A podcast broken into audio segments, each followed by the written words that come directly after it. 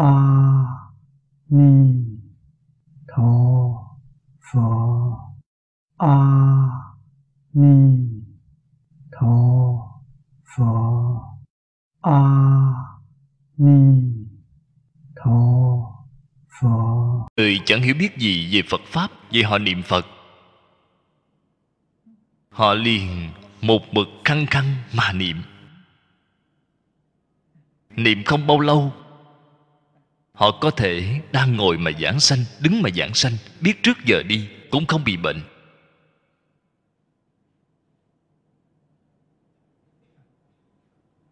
Cái sự thật này, chúng ta hiện nay hiểu rõ rồi. Phật ở trong đại kinh giảng rõ ràng.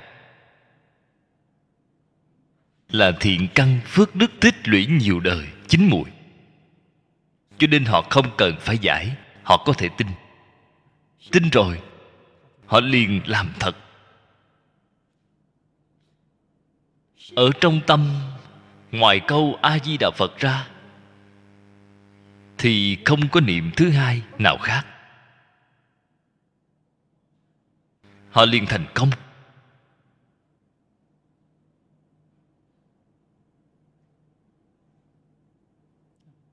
Người niệm phật ở trong tâm vẫn còn vọng tưởng tạp niệm cái tâm này không thành. Đây là vọng tâm. Cách niệm phật đó là rất khó giảng sanh ở ngay trong đời này. Niệm phật như vậy chỉ là kết cái thiện duyên với a di đà phật thế giới tây phương cực lạc mà thôi. Đến đời nào, kiếp nào gặp được trở lại bạn thật sự có thể buông xả vạn duyên. Không còn tạp niệm nữa, nhất tâm chuyên niệm. Như thế bạn đời đó là thành tựu rồi. Đời đó mới có thể giảng sanh. Cho nên tầm quan trọng của chữ tính này là rất lớn. Chúng ta ở trong đời này có thể thành tựu hay không, thấy đều ở trong một chữ này.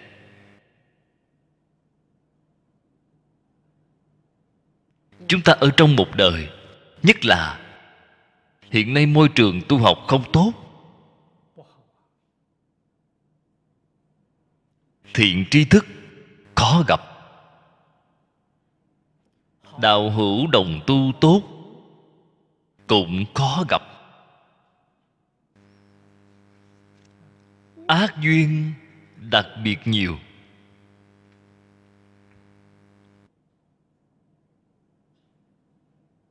Giải là khó rồi. Quá khó quá khó. Phương pháp duy nhất, phải đem cái thiền căn nhiều đời của chúng ta dẫn nó ra. Cái dẫn ra này là ta chuyên tin ta không hoài nghi vậy thì có khả năng thành tựu. Đây là ở trong thiện căn, nhiều đời xây dựng tính tâm thanh tịnh.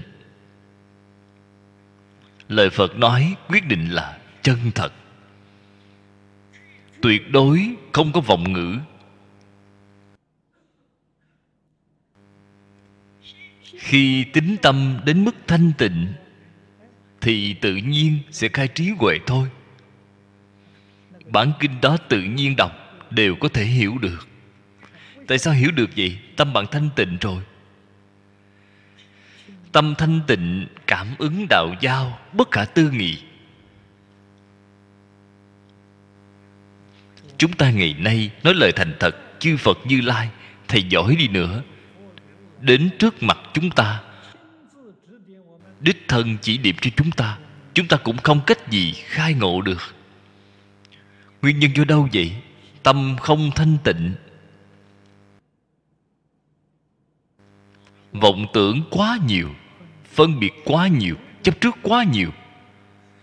Cho nên phật đến chỉ điểm cho bạn, giúp đỡ bạn, cũng không có tác dụng. Những điều này đều là chân tướng sự thật chúng ta cần phải sáng tỏ.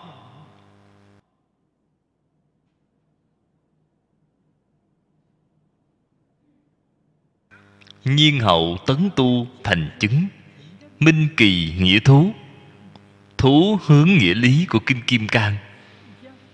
Không ngoài bốn phần này.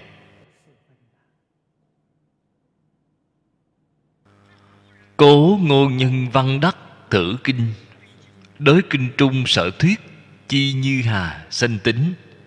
Như hà khai giải. Như hà tấn tu. Như hà thành nhẫn. Chữ thành nhẫn này chính là chứng. Nhẫn là nói đơn giản của từ vô sanh pháp nhẫn. Làm sao thành tựu vô sanh pháp nhẫn vậy? Thủ đương nhất nhất tính nhập chi. Nhiên hậu phương vi thực tính, nải năng khai giải tu chứng giả. Đoạn này vẫn là nhấn mạnh tính tâm. Nếu như không có tính tâm,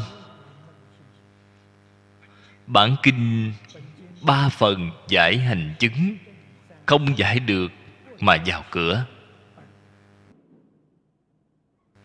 Thế thì vô cùng đáng tiếc.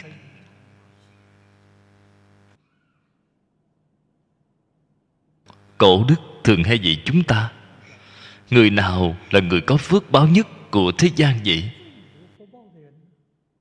Là người tin phật,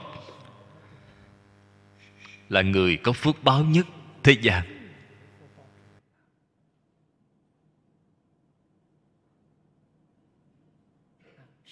Tin phật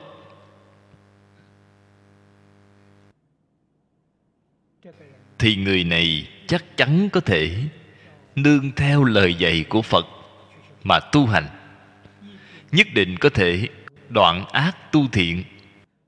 Nhất định có thể tu hành chứng quả. Đây là công đức. Đây chính là cái mà cổ nhân nói là có thể mang đi được. Đây là phước đức chân thật. Nên biết một tức tất cả tất cả tức một.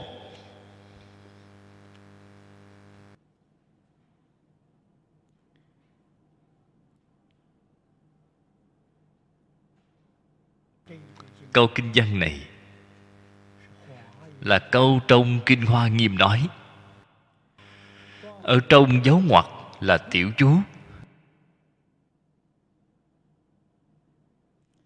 Một là bất kỳ một cái nào, chứ không phải chuyên nhất. Đây là giải thích một tức tất cả tất cả tức một. Cái chữ một đó là bất kỳ một cái nào, không phải chuyên nhất. Nếu như chuyên nhất là sai rồi phật pháp là pháp bình đẳng. Nếu như chuyên nhất là không bình đẳng rồi. Cho nên bất kỳ một cái nào, hoa nghiêm minh thử nghĩa, cố ước tính giải hành chứng ngôn chi, nhược dị tính vi chủ, tắc nhất thiết giai quy tính nhược dĩ giai vi chủ, tắc nhất thiết gia quy giải. Dư khả loại thôi. Ý nghĩa đoạn này rất sâu.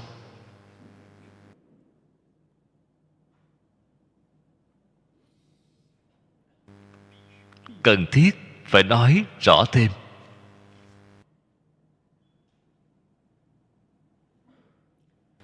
Theo kinh phật mà luận nếu như chúng ta chuyên công kinh kim cang, thì kinh kim cang là đứng đầu trong tất cả kinh.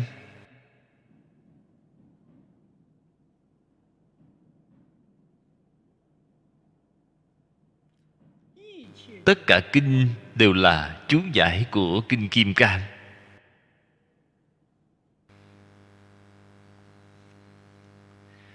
Nếu như chúng ta học kinh vô lượng thọ, thì kinh vô lượng thọ là đứng đầu trong tất cả kinh. Kinh kim cang cũng là chú giải của kinh vô lượng thọ. Cho nên chữ nhất này là bất kỳ một cái nào, chứ không phải chuyên nhất, không phải độc nhất. Pháp môn đó là lớn duy nhất, không có cái ý này. Phật pháp nói cho chúng ta biết pháp môn vô lượng, vô biên. Tuy khác đường, nhưng đồng quy. Pháp môn bình đẳng, không có cao thấp. Cho nên nói một là bất kỳ một cái nào. Bởi vì một, bạn mới có thể chuyên chuyên là có thể thành tựu. Cái ý này chính là nói cho chúng ta biết, pháp môn tuy nhiều, nhưng bạn phải chuyên nhất bạn mới có thành tựu. Bạn cùng lúc học mấy pháp môn. Thế thì bạn chắc chắn không thể thành tựu được.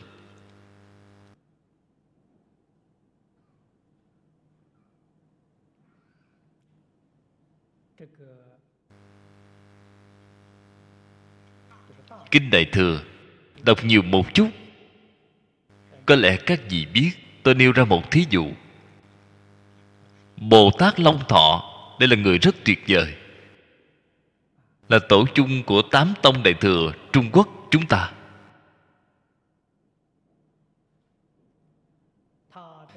Ngày trước khi chưa gặp được bồ tát đại long, thông đạt tất cả kinh điển thế xuất thế gian. Ngài đều đọc hết rồi, thông đạt rồi. Có phải thật sự thông hay chưa vậy? Chưa nghe chỉ là thông văn tự, thông bề ngoài. Ở trong phật pháp, nói thông là thông tự tánh. Ngài chưa có kiến tánh, cho nên vẫn cống cao ngã mạn, vẫn tự cho rằng giỏi lắm. Đây chính là sai lầm, đọc càng nhiều thứ. Bạn chỉ thông ở bề ngoài thông văn tự không thể thông tự tánh. Nhưng mà nếu như bạn là thâm nhập một môn thì sao? Thông tự tánh. Nếu như thông tự tánh, minh tâm kiến tánh thì sao? Thế thật sự, tất cả pháp môn thế xuất thế gian không có gì mà không thông đạt.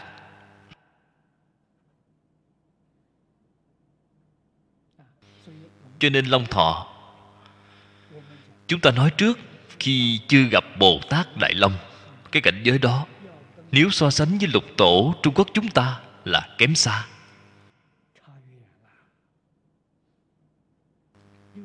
Lục tổ cao hơn ngài quá nhiều rồi. Lục tổ cũng không biết chữ, cũng chưa từng đi học, một bộ kinh cũng chưa đọc. Bạn đọc kinh gì, ngài đều hiểu. Thiền sư pháp đạt đã tụng kinh pháp hoa 10 năm mà không hiểu ý nghĩa. Thịnh giáo với lục tổ. Lục tổ bảo, ông đọc cho tôi nghe xem. Kinh pháp hoa 28 phẩm, đọc đến phẩm thứ hai, phẩm phương tiện. Lục tổ nghe xong, thôi không cần đọc tiếp nữa vẫn sao đều biết rồi, không cần đọc nữa. Bèn giảng ý nghĩa kinh pháp hoa cho ngài nghe. Ngài nghe xong liền khai ngộ liền minh tâm kiến tánh. Đâu có ngạo mạn giống như bồ tát long thọ. Người thế gian đọc sách, nói lời thành thật, tôi ở trong ngoài nước đều nghe thấy. Có rất nhiều bậc cha mẹ. Cha mẹ không có duyên được giáo dục tốt, nhưng mà toàn tâm toàn lực bồi dưỡng con cái. Con cái đi học. Học rất khá. Tốt nghiệp đại học rồi, cầm được học gì thạc sĩ, học gì tiến sĩ, quay trở lại coi thường cha mẹ của mình. Cha mẹ đau lòng lắm. Rất nhiều trường hợp không muốn mang cha mẹ đi theo, cảm thấy cha mẹ trình độ quá thấp. Rất ngại gặp người. Đây là đại bất hiếu. Cái này chính là gì vậy? Học nhiều rồi, cái cặp mắt đó dần dần chạy lên đỉnh đầu rồi. Vì ngay cả cha mẹ còn coi thường nữa là không học còn tốt, còn thật thà, còn rất khiêm tốn, đối với người còn rất cung kính, càng học càng ngạo mạn. Ngạo mạn là phiền não. Học càng nhiều thì phiền não càng tăng. Đây không phải là phật pháp phật pháp khi thông đạt thật sự, thì người đó là hòa nhã khiêm tốn. Các bạn thấy ở trong kinh, có vị phật nào là ngạo mạn đâu? Có vị bồ tát nào là ngạo mạn đâu? Không có. Hễ là người cống cao ngã mạn thì không thông. Học nhiều đi nữa cũng không thông. Cái không thông này, các vị phải nhớ kỹ. Là không thông tự tánh chưa có thấy tánh. Cho nên họ học nhiều như vậy, kết quả họ đạt được là gì? Đạt được là đại sư thanh lương nói hay, tăng trưởng tà kiến. Thật vậy, quả thật không sai. Nếu họ không tăng trưởng tà kiến, sao họ có thể cống cao ngã mạng được chứ? Là tăng trưởng tà kiến. Vậy mới biết tại sao đại đức xưa, giáo giới, người học thâm nhập một môn. Thâm nhập một môn thì sẽ không phạm cái sai lầm này. Ở trong kinh hoa nghiêm, thiện tài đồng tử đã làm tấm gương tốt cho chúng ta xem.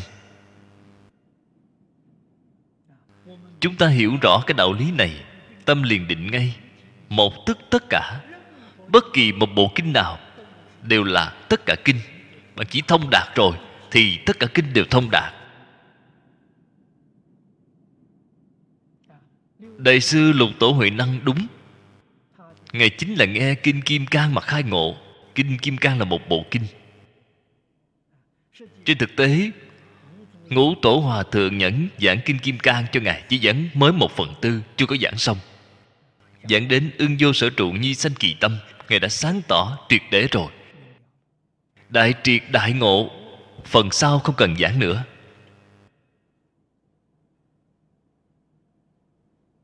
Một bộ kinh này sáng tỏ thì tất cả kinh đều sáng tỏ.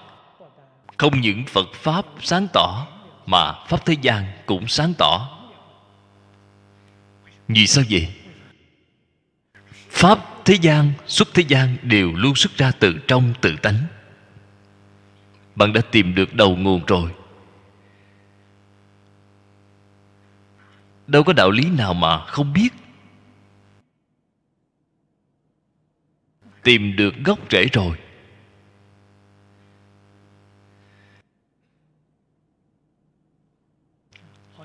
Giống như một cái cây. Lá cây không biết cành cây.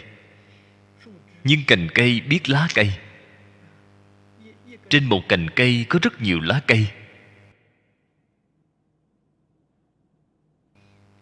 Cành nhỏ không biết cành lớn.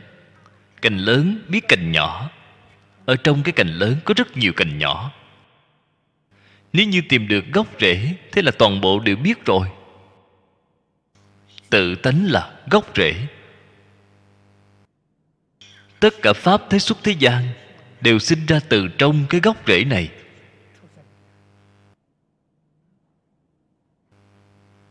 Cho nên người biết học học cái gì? Tìm cái gốc rễ này. Gốc rễ chính là tự tánh, chính là chân tâm. Tình tông gọi là nhất tâm. Tâm thanh tịnh, Đó chính là gốc rễ. Gốc rễ tu như thế nào vậy? Nếu chuyên nhất là tu được ngay. Cho nên hai chữ chuyên tinh Phật Bồ Tát khuyên chúng ta, Tổ sư Đại Đức khuyên chúng ta Mà chúng ta không chịu làm, Nhất định muốn làm tạp.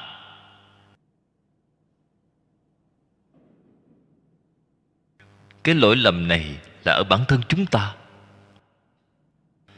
Không phải do thiện tri thức. Cho nên phải biết một là bất kỳ một cái nào phía sau nói, chủ phụ. Trong kinh hoa nghiêm nói, chủ phụ viên dung. Nếu như là lấy thích ca mâu ni phật làm chủ, thích ca mâu ni phật đứng đầu, thì tất cả mọi thứ đều ở dưới thích ca mâu ni phật. Một phật ra đời, ngàn phật ủng hộ giống như cái giảng đường này của chúng ta. Cái chỗ ngồi này là chủ tịch thích ca mâu ni phật ngồi chỗ này, thì a di đà phật phật tỳ lô giá na đều ngồi bên cạnh.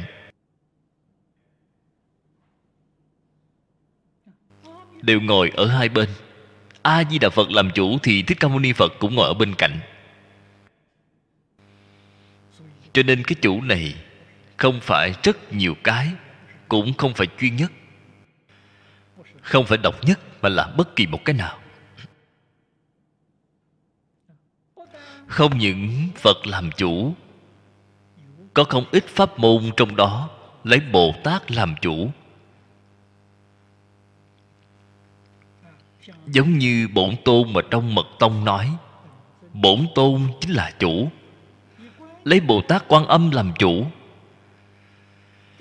Chư phật như lai đều phải đặt ở bên cạnh bồ tát quan âm.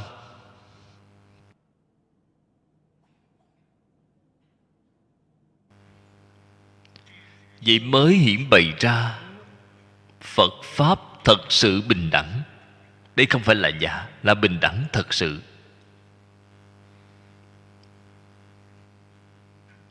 Chủ không phải là một người nào làm, mà bất kỳ người nào cũng có thể làm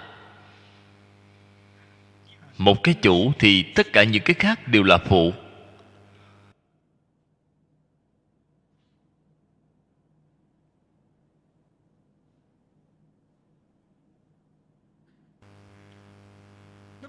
Như thế chỗ này là nói với chúng ta tính giải hành chứng.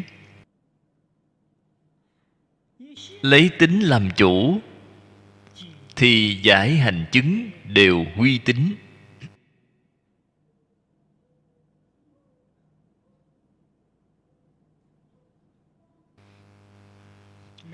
trước khi chưa giải, là miễn cưỡng tin. Trước khi chúng ta chưa lý giải, thì niềm tin của chúng ta đối với thầy là tôn trọng nhân cách của thầy, ngưỡng mộ thầy.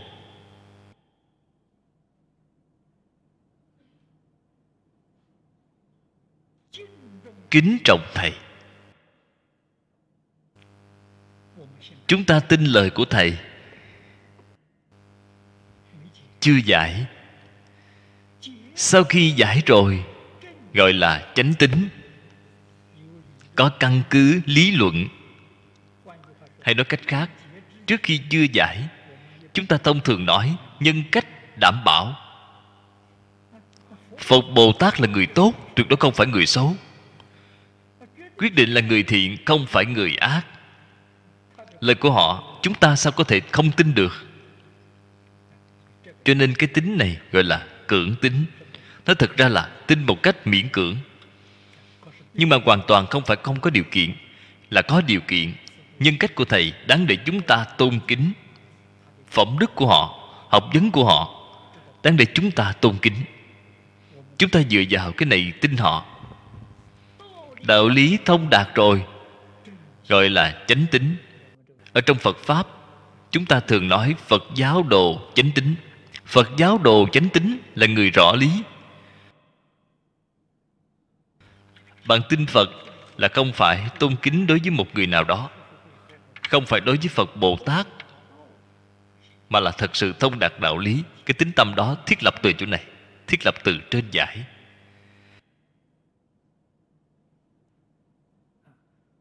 Nếu như thiết lập từ trên hành hành là chúng ta ở trong đời sống thường ngày. Đem cái lý này chứng minh rồi.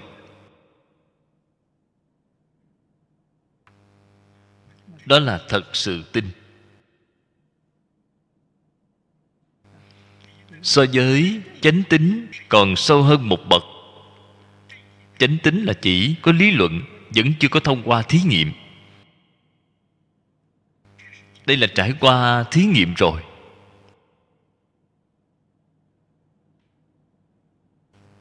Chứng minh cái đạo lý này quả thật không sai. Cho nên cái tính này là chân tính. Nếu như đến giai đoạn chứng, đó là tính cứu cánh viên mãn. Bạn thấy, dùng một chữ tính thì toàn bộ đều quy về tính. Nếu như dùng giải thì sao? Tính, hành, chứng đều quy về giải.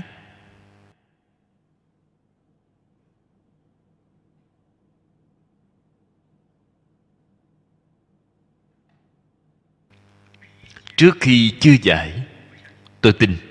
Thí dụ kinh kim cang. Tôi đối với kinh kim cang, tôi tin nó. Ý nghĩa gì, tôi vẫn không biết. Bởi vì tôi tin, cho nên tôi phát tâm đi học nó. Cái tính này là quy giải rồi. Sau khi giải rồi, tôi làm theo cái này. Từ trong làm đem giải chứng minh. Chứng thực. Đây là hành tính. Đến cuối cùng viên mãn, tôi chứng rồi. Cái hành giải này đến cuối cùng là chứng giải.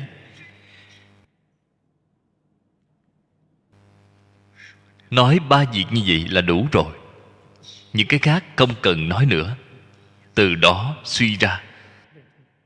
Thế xuất thế gian muôn sự muôn vật. Một tức tất cả tất cả tức một.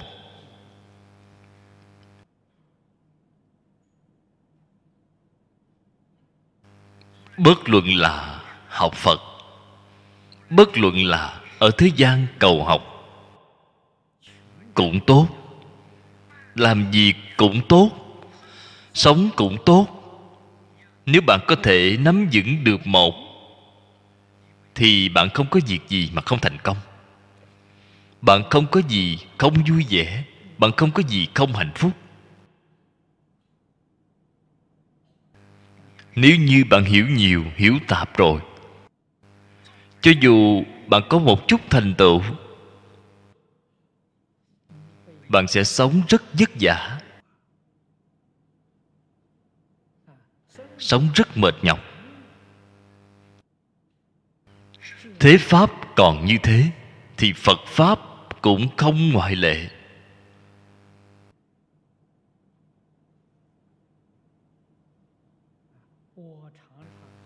Tôi thường hay khuyến khích những người trẻ tuổi. 30 năm trước, Tôi dạy học trò là thường hay khuyến khích.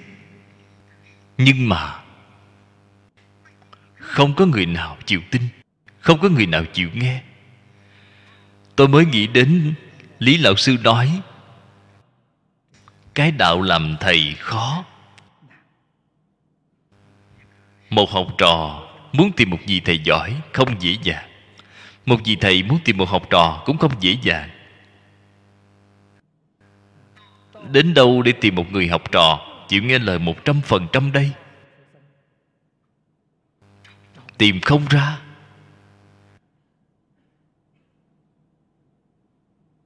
Người bây giờ chịu nghe giả, chứ không chịu nghe thật. Thật tức là một, giả tức là nhiều. Nếu tôi nói với người, anh phải học nhiều, thứ gì cũng phải xem, thứ gì cũng phải nghe cũng phải biết, tôi xưa nay không nói với người nào như vậy. Tại sao vậy? Hiện nay gạt họ. Họ vui, đến tương lai họ đọa lạc rồi. Sau này gặp lại, căm hận anh. Anh lúc đó tại sao không nói cho tôi biết?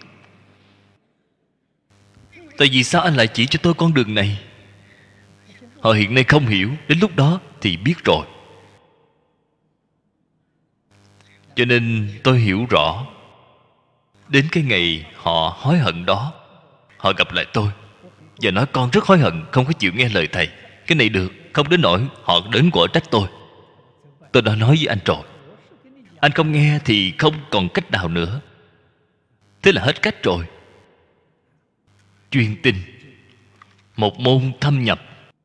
Bất luận là một giải, bất luận là môn hành. Điều đáng quý nhất chính là một. Cho nên tông môn có một câu nói, biết được một, mọi việc xong. Bạn thật sự biết được một thì việc gì cũng xong. Câu nói này, nói rất hay. Cho nên sau này, chúng ta xem lại.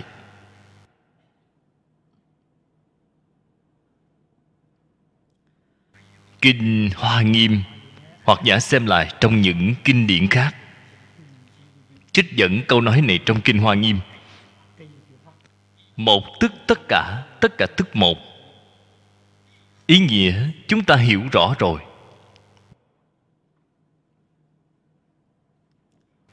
Văn pháp. Đương thâm hội dụng ý chi sở tại.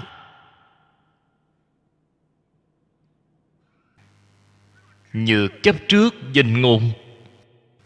Tử tại câu hạ vi học phật chi đại kỵ, diệt phi viên dung vô ngại chi phật pháp hỷ. Mấy đoạn này, nó thực ra là lời khai sáng. Quý báu nhất đối với người, sơ học chúng ta.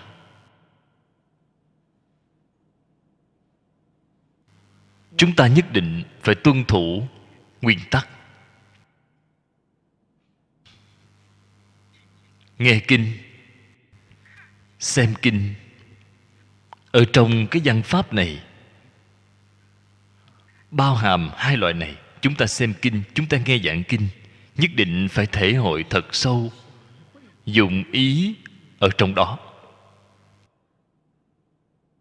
Thế là bạn biết nghe rồi.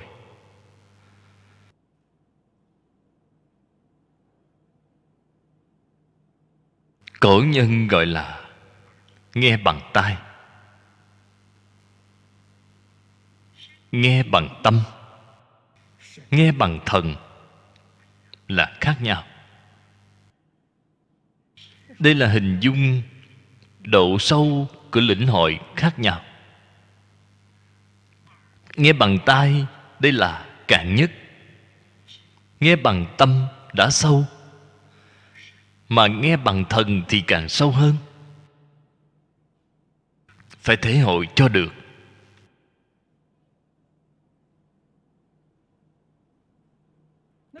Người không biết nghe, chính là người mà dưới đây nói. Chấp trước dình ngôn, chết ở trong câu nói. Đây là điều kiên kỵ lớn nhất của học phật.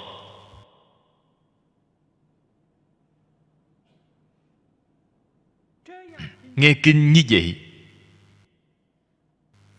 thì nghĩa thú của phật pháp, họ chắc chắn không thể thể hội được.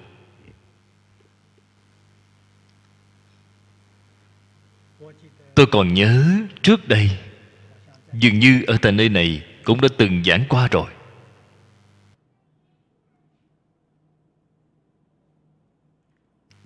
Lúc tôi còn trẻ, theo học với lý lão sư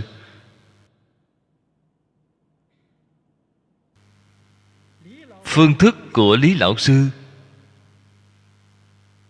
là giảng theo nhóm nhỏ. Chúng tôi tối hôm nay nghe thầy giảng kinh. Tối ngày mai, chúng tôi giảng lại. Đem những điều thầy giảng của tối hôm nay phải giảng lại cho được. Vì thế lúc nghe kinh, thì đương nhiên chúng tôi có thể ghi chép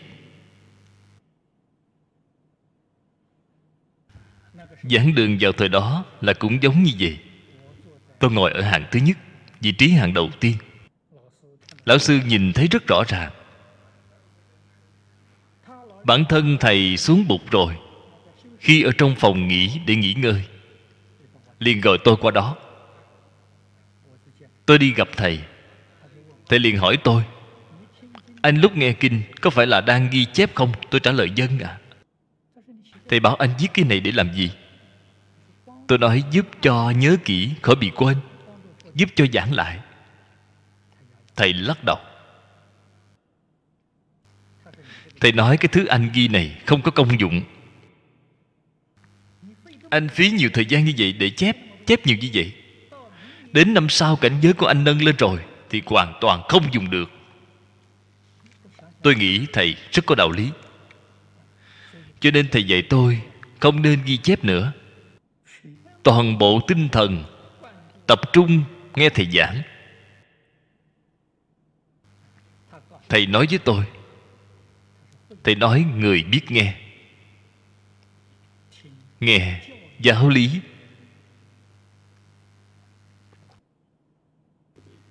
Chính là chỗ này gọi là thể hội sâu nghĩa lý của nó ở trong đó. Câu nói này nói chung chung thầy lý phân ra mức độ. Người biết nghe nghe giáo lý, nghe lý luận. Sau khi lý thông rồi, thì tất cả pháp đều thông. Cho nên chúng ta nghĩ lại, đại sư lục tổ huệ năng nghe kinh kim cang, cái ngày nghe là giáo lý. Cho nên ngài thông suốt toàn bộ rồi. Đó không phải là người bình thường. Thầy lý nói đó đương nhiên bạn không thể làm được. Ta quả thật không làm được. Không làm được thì phải cầu mức kế tiếp. Mức kế tiếp này là gì? Giáo nghĩa. Bạn nên nghe cái này. Nghe đến giáo nghĩa, tuy không thể thông suốt toàn bộ, nhưng có thể thông một bộ phận nhỏ. Thí dụ 10 tông phái phật giáo ở trung quốc. Mỗi một tông phái đều có giáo nghĩa của nó. Bạn có thể thông đạt giáo nghĩa là có thể thông đạt một tông. Thông đạt giáo lý là thông đạt toàn bộ phật pháp, tuyệt đối không được ghi chép. Tôi giảng một câu, bạn ghi một câu, thế đã biến thành những câu chết rồi. Bạn tương lai lên bục giảng kinh nhất định phải cầm bài ghi. Liệt khỏi bài ghi bài ghi nó sót mất một câu. Cái câu này không nghe rõ ràng. Thế làm sao được chứ? Hay là không được phép, không thể ở trên bục giảng. Nói tôi cái câu này sót mất rồi nên không biết giảng. Cái này không được phép, cho nên thầy dạy chúng tôi học bài là học cái sống động, không học cái chết. Cái này đương nhiên là có khó khăn. Cũng không phải là chuyện dễ dàng.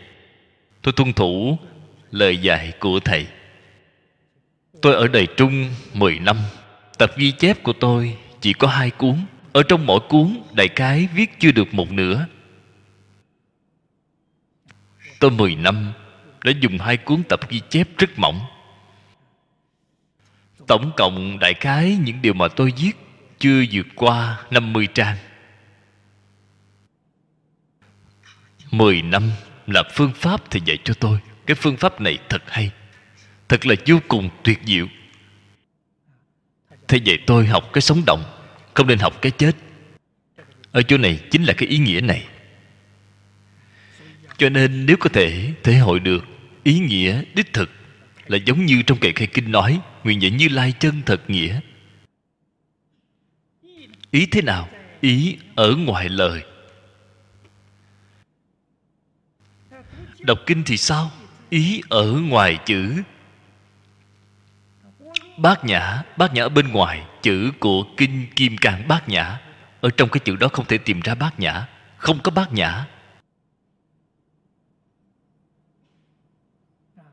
Cho nên người biết xem kinh, họ xem cái ý đó ở ngoài cái chữ này. Người biết nghe kinh, họ nghe cái âm ở ngoài lời nói. Thế mới có thọ dụng. Là bạn thật sự biết nghe rồi. Cho nên điều đáng sợ nhất là chấp trước danh ngôn. Danh là danh tướng. Danh từ thuật ngữ, ngôn là ngôn thuyết. Danh ngôn ghi chép lại, chính là văn tự. Cho nên dưới đây nói chết ở trong câu chữ. Đó gọi là đọc sách chết. Đọc sách chết, người thế gian gọi là con mọt sách.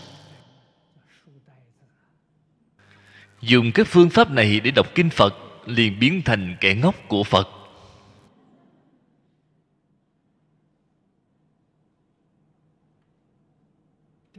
Thật sự có kẻ ngốc của phật. Bạn hỏi họ phật pháp, họ cái gì cũng biết, họ biết rất nhiều.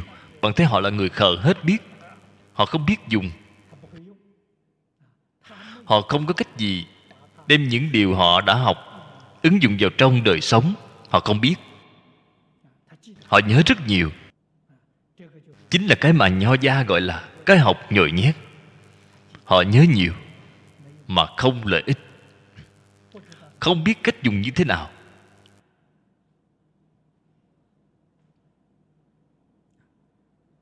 Cho nên phật pháp phải nhớ kỹ, phật pháp là viên dung vô ngại. Đó là phật pháp thật. Phật pháp đại thừa, cảnh giới của kinh hoa nghiêm. Lý sự vô ngại, sự sự vô ngại. Vậy mới có thể vào được. Người khô cứng ở trong câu chữ thì vĩnh viễn không có hy vọng họ không thể vào được cảnh giới này. Bốn chữ tính giải hành chứng không chữ nào mà không quan trọng. Bốn chữ này chữ nào cũng quan trọng. Nhưng tính giải là quan trọng nhất. Tính giải là quan trọng nhất. Bởi vì bạn không hiểu được thì bạn không thể hành thí dụ chúng ta thường hay nói, trong kinh này nói, nó thực ra là bảo chúng ta buông xả. Buông xả là hành. Tại sao không thể buông được vậy? Không rõ đạo lý của buông xả. Đạo lý của buông xả là nhìn thấu. Cũng chính là nói, bạn không nhìn thấu, cho nên bạn không buông được. Cái này là đạo lý nhất định. Thật sự nhìn thấu rồi thì cái buông xả đó không cần người khác nói. Tự nhiên là buông xả. Họ cũng sẽ không chấp trước. Cho nên, tất cả nguồn gốc của vọng tưởng phân biệt chấp trước chính là chưa có thấy rõ ràng về chân tướng sự thật. Thấy rõ là thấy rõ ràng, thấy minh bạch không hiểu rõ, không sáng tỏ về chân tướng của vũ trụ nhân sanh. Cho nên mới có vọng tưởng phân biệt chấp trước.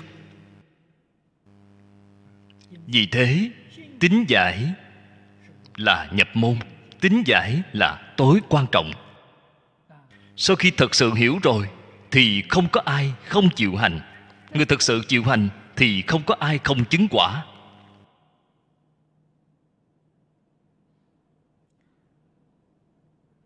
Đại luận quyển 50 nói, Đại luận mà trong kinh Bát Nhã nói, Nếu như không đặc biệt chỉ ra, Đó chính là Đại trí độ luận. Nó thuộc về Bộ Bát Nhã. Như thế ở trong Pháp tướng, Nếu như nói đại luận, Thì đó nhất định là Du già sư địa luận. Nó không đánh dấu tên, Chỉ nói một chữ, Đại luận nhất định là chỉ Đại Trí Độ Luận. Đại Trí Độ Luận có 100 quyển. Đây là ở trong quyển thứ 50 có một đoạn văn này. Ư vô sanh diệt, chư pháp thực tướng trung. Tính thọ thông đạt, vô ngại bất thoái. Danh vô sanh nhẫn vô sanh pháp nhẫn cái danh từ này, người học phật thông thường đều biết. Bởi vì ở trong kệ hồi hướng, bản khóa tụng của chúng ta đều có.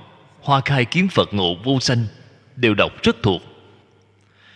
Sao gọi là vô sanh nhẫn? Người có thể giảng ra được không nhiều.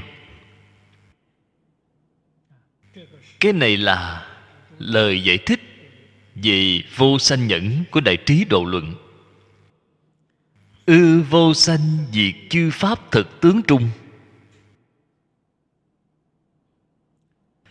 Thực tướng các pháp. Quả thật, không có sanh diệt. Thực tướng là chân tướng. Chúng ta ngày nay nhìn thấy tất cả tướng. Có sanh, có diệt. Động vật, có sanh lão, bệnh tử. Thực vật, có sanh trụ dị diệt. Khoáng vật, có thành trụ hoại không? Cái này đều là tướng sanh diệt. Phật ở trên kinh cũng thường nói phật cái cách nói này là phương tiện nói, là tùy thuận chúng sanh mà nói. Chúng ta biết, phật thuyết pháp nguyên tắc lớn của ngài là thuyết pháp nương theo nhị đế. Cái nhị đế này là chân đế và tục đế. Chân đế là cảnh giới của bản thân phật, là hoàn toàn nói chân thật. Tục đế là tùy theo cảnh giới của chúng sanh. Cho nên tục đế, chúng ta dễ hiểu là thường thức của chúng ta. Chúng ta có thể lý giải. Chân đế thông thường, chúng ta vô phương tiếp nhận. Không thể lý giải. Chúng ta chưa nhìn thấy, xưa nay cũng chưa nghe thấy. Ngoài phật ra trước đây cũng chưa có ai đã từng nói cách nói này. Cái này là nguyên tắc của phật thuyết pháp. Như thế, ở trong cái câu này thì sao? Là nương vào chân đế mà nói. Là cảnh giới của như lai. Giống như lời trong kinh lăng nghiêm nói, như lai cùng đại bồ tát, gọi là pháp thân đại sĩ, cảnh giới của họ. Cái mà các ngài nhìn thấy là tất cả pháp bất sanh, bất diệt. Là hoàn toàn tương phản với cái mà chúng ta nhìn thấy. Cái này mới gọi là thực tướng của các pháp. Thực tướng của các pháp, chúng ta ở phần trước cũng đã từng báo cáo qua đã mấy lần rồi. Phật ở trên kinh nói với chúng ta, hiện tượng của mười pháp giới, gọi là một khẩy móng tay, có sáu mươi sát na. Một sát na có chín trăm lần sanh diệt. Cái thời gian sanh diệt đó, nó thực ra là cực ngắn cực ngắn. Là không thể nhìn ra sanh diệt cho nên nói bất sanh bất diệt, nhưng chúng ta cảm thấy cái sanh diệt này là một cái tướng tương tục. Tướng liên tục, nó liền biến thành sanh diệt rồi.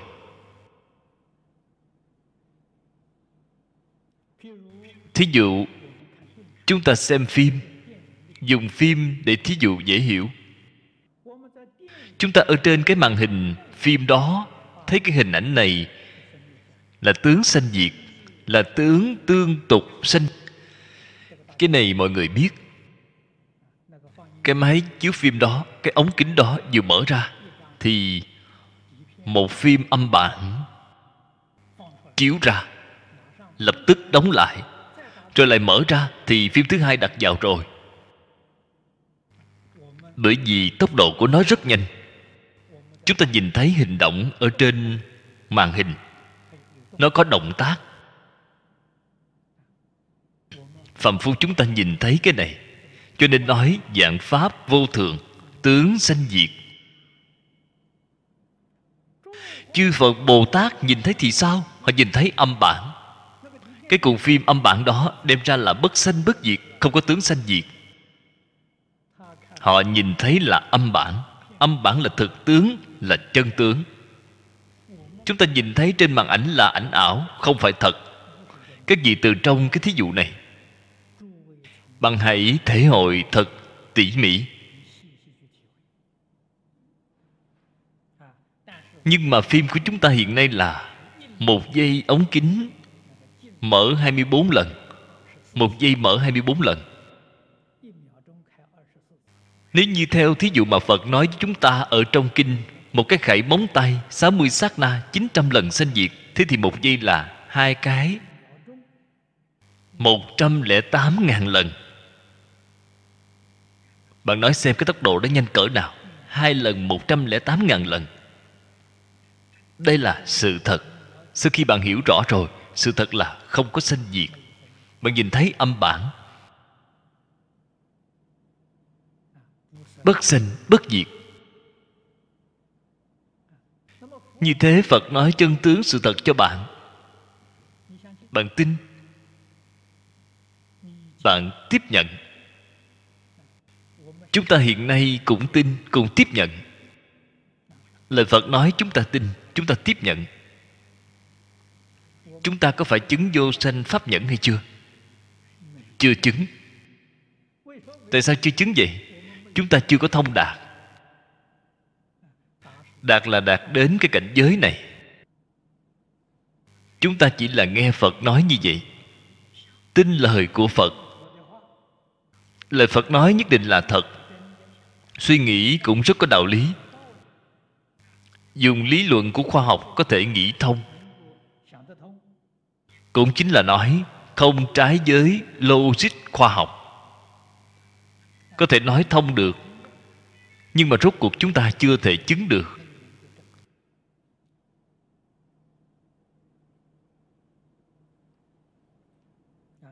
Cho nên chúng ta hiện nay chưa có thông đạt. Quả nhiên, tính thọ thông đạt, vô ngại bất thối. Cái bất thối này là tính tâm bất thối. Thông đạt cái gì? Họ đã chứng minh, họ đã vào cảnh giới này. Chính mắt phật nhìn thấy cái cảnh giới này, họ cũng chính mắt nhìn thấy rồi. Nhìn thấy cái gì vậy? Nhìn thấy tình trạng hoạt động của trong a la gia thức đây là việc ở trong tướng tam tế của a la gia vô minh bất giác sanh tam tế là cái cảnh giới này. Và phật ở trong kinh nói cho chúng ta biết, người nào mới có thể nhìn thấy tướng tam tế của a la gia vậy? Phật nói, bồ tát bát địa. Bát địa gọi là bất động địa thất địa là viễn hành địa, bát địa là bất động địa. Bồ tát bát địa nhìn thấy.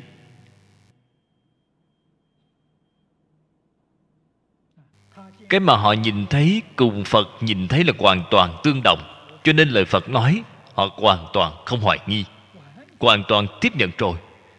Bồ tát như vậy mới gọi là bồ tát chứng vô sanh nhẫn. Chúng ta thường nói vô sanh pháp nhẫn. Bồ tát chứng vô sanh pháp nhẫn.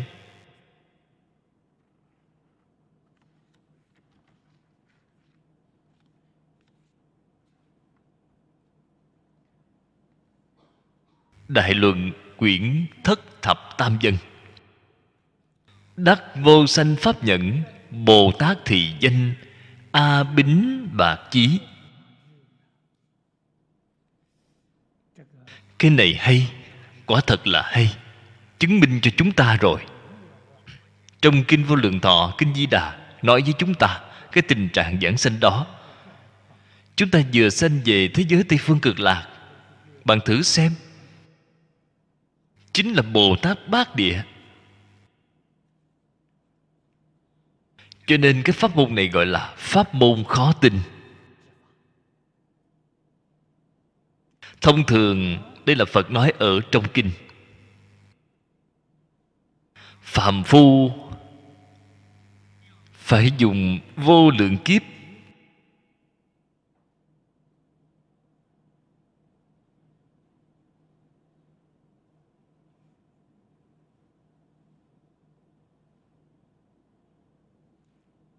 Mới có thể tu mãn thập tính.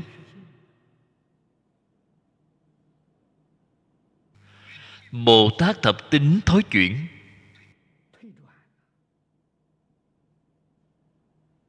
Thối chuyển rất nhanh. Biên độ thối chuyển rất lớn. Họ còn thối chuyển. Vô lượng kiếp mới thành công. Mới mãn hành thập tính. Sau khi mãn hạnh thập tính, thế là bất thối rồi vị bất thối? Hạnh bất thối, niệm bất thối, chứng tam bất thối.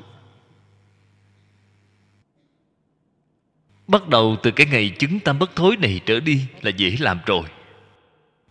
Cái thời gian đó có thể tính ra được rồi. Không giống như trước, bạn trồi sụp tới lui, thế làm sao mà tính được chứ? Không cách gì tính được. Mãn hạnh thập tính chứng tam bất thối. Cái này là nói viên giáo. Tam bất thối là có thể tính. Bắt đầu từ lúc này trở đi, tu hành thành phật, ba đại a tăng kỳ kiếp.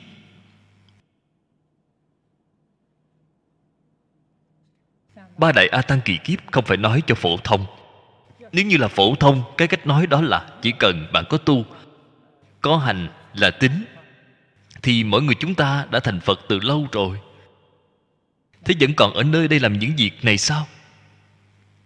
Bạn thấy trong kinh phật nói với chúng ta là tương đương với thọ ký cho chúng ta. Chúng ta trong đời quá khứ, tu học, đã từng trải qua vô lượng kiếp rồi. Đã từng cúng dường vô lượng vô biên chư phật như lai rồi.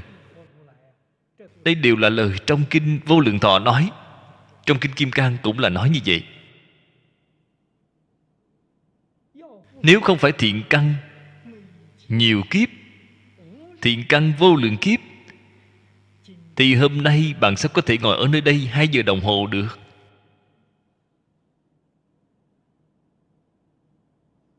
Bạn thấy những hàng xóm sắc dách cư sĩ lâm họ đều không đến. Cho nên bạn phải biết bạn có thể ngồi ở đây hai giờ đồng hồ là thiện căn vô lượng kiếp đâu có dễ như vậy chứ. Bắt đầu từ cái ngày chứng tam bất thối này trở đi là dễ làm rồi. Cái thời gian đó có thể tính ra được rồi. Không giống như trước, bạn trồi sụt tới lui. Thế làm sao mà tính được? Không cách gì tính được. Mãn hạnh thập tính, chứng tam bất thối. Cái này là nói viên giáo. Tam bất thối là có thể tính rồi. Bắt đầu từ lúc này trở đi tu hành thành phật, ba đại a tăng kỳ kiếp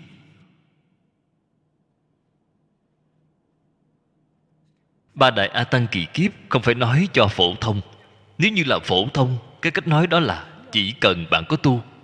Có hành là tính thì mỗi người chúng ta đã thành phật từ lâu rồi.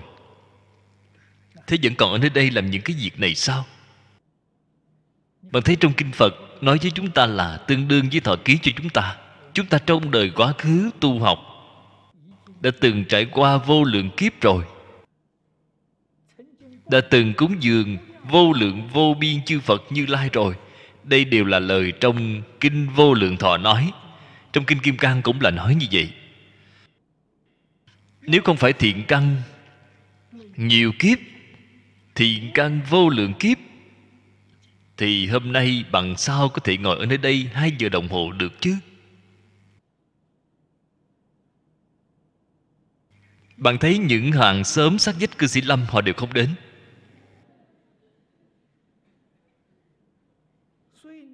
Bạn có thể ngồi ở nơi đây hai giờ đồng hồ. Là thiện căn vô lượng kiếp. Đâu có dễ dàng vậy chứ. Nhất định phải chứng được sơ trụ viên giáo chính là chứng được tam bất thối chứng tam bất thối cái lúc này mới bắt đầu tính. Ba đại a tăng kỳ kiếp. A tăng kỳ kiếp thứ nhất, tu mãn quả vị tam hiền. Thập tính, thập hạnh thập hồi hướng. A tăng kỳ kiếp thứ hai, tu bảy cấp bậc, từ sơ địa đến thất địa. Hai a tăng kỳ kiếp, mãn rồi cái a tăng kỳ kiếp thứ ba, tu ba cấp bậc. Bát địa cũ địa, thập địa. Bạn thử xem, bồ tát vô sanh pháp nhẫn, bát địa.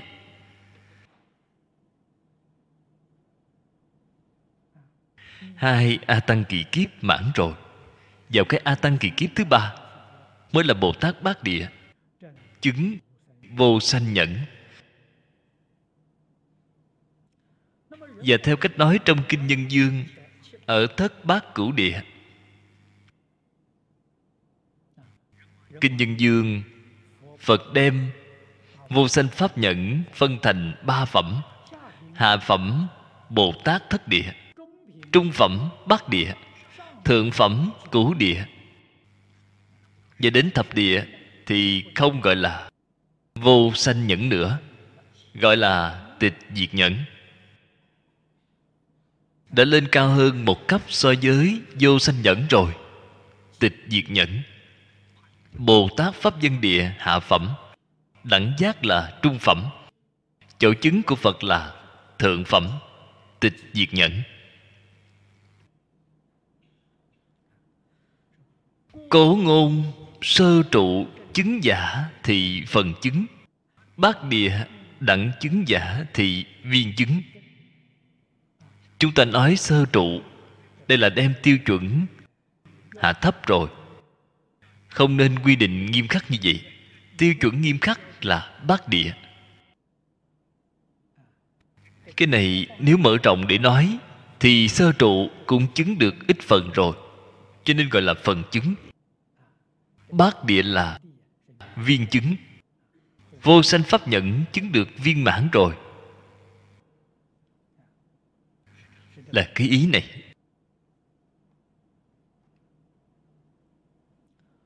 Quán kinh sớ viết, vô sanh nhẫn thị sơ địa, sơ trụ. Đây là lời mà phật nói trong kinh vô lượng thọ. Địa trụ tịnh thuyết giả, khả kiến biệt sơ địa, viên sơ trụ. Kiến địa, ngang nhau trong kinh nói đều như nhau. Hậu khả kiến kiến địa, bất viên giả. Tất chí đăng địa, nải viên. Thị dĩ thập địa bồ tát, thủy chung bất ly niệm phật giả. Chính bởi vì như thế, cho nên chúng ta đối với các đồng tu học phật họ không tin pháp môn tịnh độ.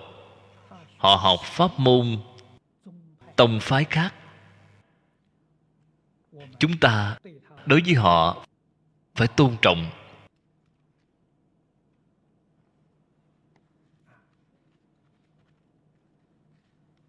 Phải lễ kính.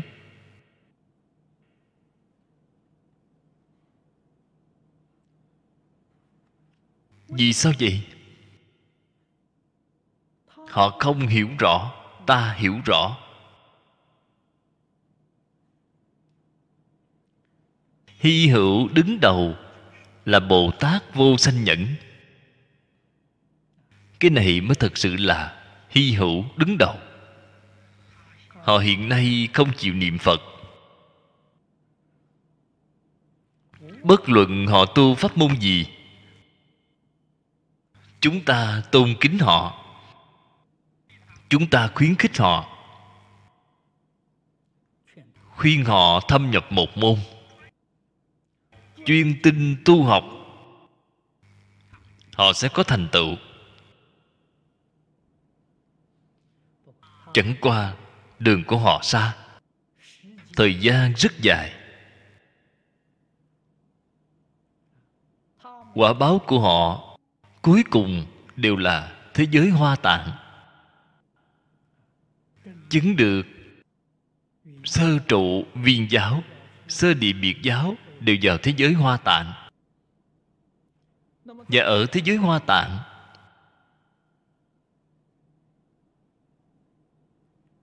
tu mạng một a tăng kỳ kiếp. Đến cái a tăng kỳ kiếp thứ hai, họ ở thế giới hoa tạng liền chứng được bồ tát sơ địa viên giáo. Đã đăng địa rồi. Sau khi đăng địa rồi, họ nhất định sẽ gặp được văn thù phổ hiền. Bồ tát phổ hiền nhất định mười đại nguyện dương dẫn về cực lạc.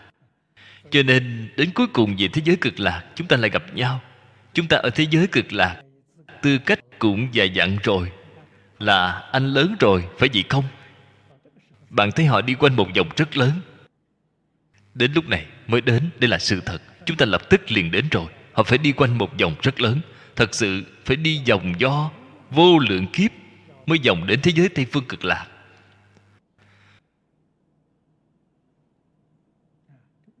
Chúng ta rất rõ ràng, rất minh bạch. Nói cho họ nghe, họ không tin. Họ còn muốn chửi người ta. Cho nên là dứt khoát không nói nữa. Cái pháp môn đó của anh rất hay. Anh hãy cố gắng tu đi.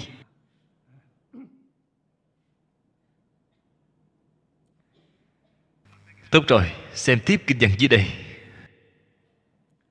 Thế tôn thì thực tướng giả, tắc thì phi tướng, thì cố như lai, thuyết danh thực tướng. Đoạn kinh văn này là giải thích thực tướng. Và nghĩa tại vì sao đặt được tên là thực tướng?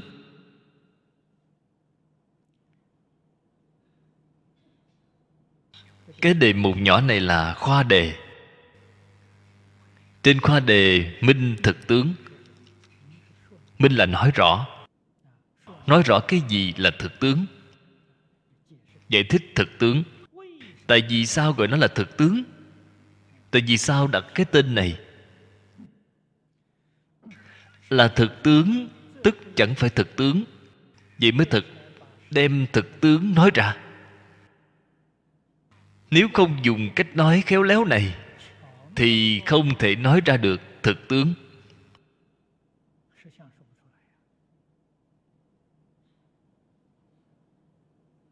Thực tướng là hai bên có không, đều không trụ.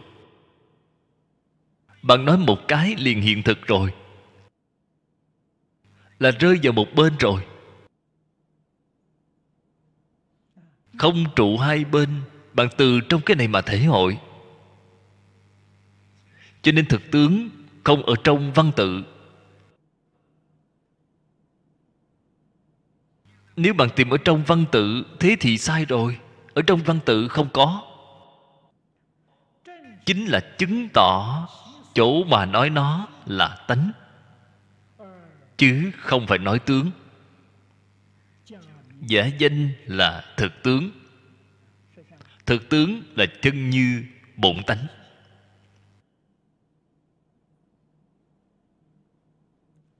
Phật ở trong tất cả kinh.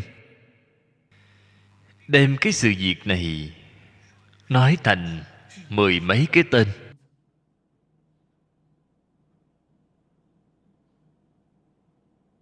Và có lẽ có người muốn hỏi, cái sự việc này lập một cái tên là được rồi. Tại vì sao phải lập ra nhiều cái tên như vậy chứ? Đồng tu ở nam dương, cận đại đều biết pháp sư hoàng nhất.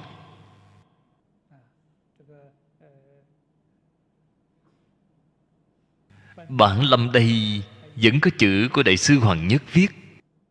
Ở dưới phòng khách có treo một cặp liễn đối.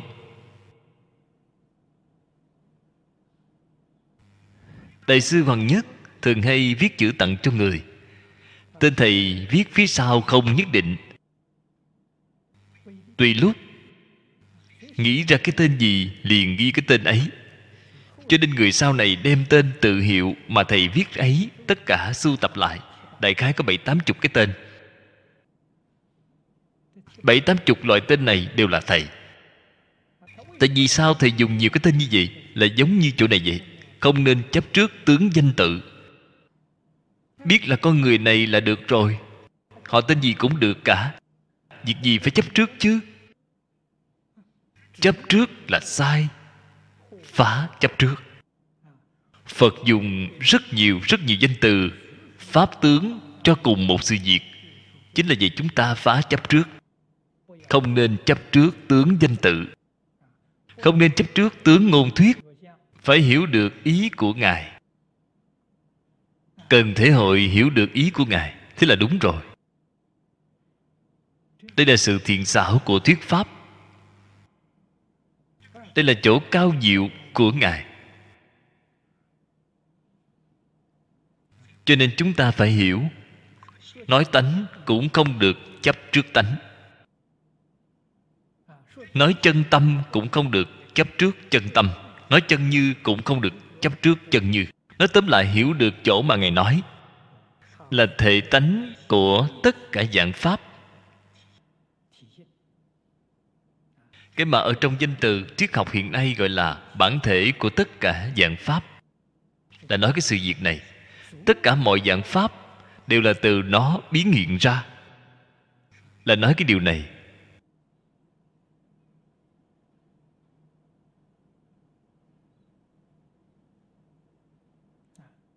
Thế thì tại sao nói cái thực tướng này vậy? Bởi vì phật đã nói tướng ý nói tánh không giống như tướng, hư vọng. Tướng là hư vọng. Tướng là sát na không dừng trụ. Cho nên nó là hư vọng. Nhưng mà tánh khác với tướng. Tánh là chân thật. Nó không phải hư vọng. Tánh là năng biến. Tướng là sở biến cái năng biến chỉ có một cái. Bản thân nó không bị biến đổi. Tướng hư vọng biến ra thì thiên biến dạng hóa, sát na không dừng trụ. Nói ý thực tướng chính là phân biệt khác với tất cả huyện tướng. Cái huyện tướng sanh diệt này không như nhau, cho nên gọi nó là thực tướng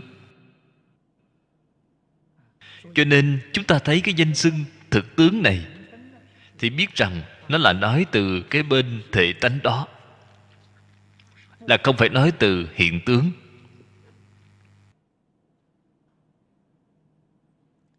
Tu tri phật kinh, trung nhất ngôn nhất danh, vô bất thiện xảo. Năng sử nhân tịch thử danh ngôn khả dĩ tùng thử, diện đạt bỉ diện. Bất chí thủ trước nhất diện. Người biết đọc kinh. Người biết nghe kinh.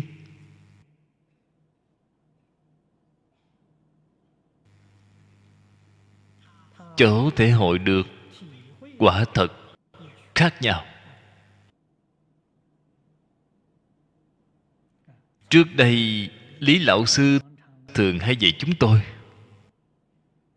Đầu óc của người học phật, thầy thí dụ, phải giống như quả cầu pha lê vậy. Thủy tinh trong suốt tròn trịa, người học phật đó mới hữu hiệu.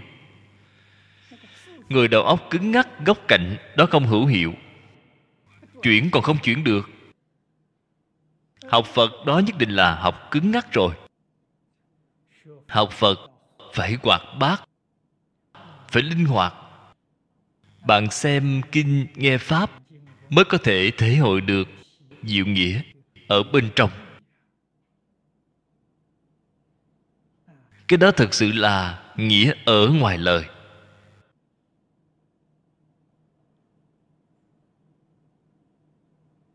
Từng câu nói của phật mỗi khi dùng một cái danh từ, đều có thể nói là gợi mở, tánh ngộ của chúng ta. Như thế tại vì sao chúng ta không ngộ vậy? Đó đúng như lời lý lão sư nói, chúng ta dùng đầu óc cứng ngắc, góc cạnh để học phật, thế là không thể ngộ rồi. Cái thí dụ này chính là phân biệt chấp trước. Chúng ta bị thiệt thòi là ở chỗ này. Phân biệt chấp trước. Hiển hiện. Cụ thể. Chính là chúng ta thông thường gọi là thành kiến. Họ trước tiên có thành kiến. Cái thứ này là phiền phức rồi. Hay nói cách khác, họ đã có cái tiêu chuẩn, đã có cái khuôn ở trong đó rồi. Bạn không vừa cái khuôn đó nên họ không tiếp nhận. Cái này là vô phương rồi cho nên tại vì sao bảo bạn nghe kinh? Nghe kinh là như thế, xem kinh cũng là như thế.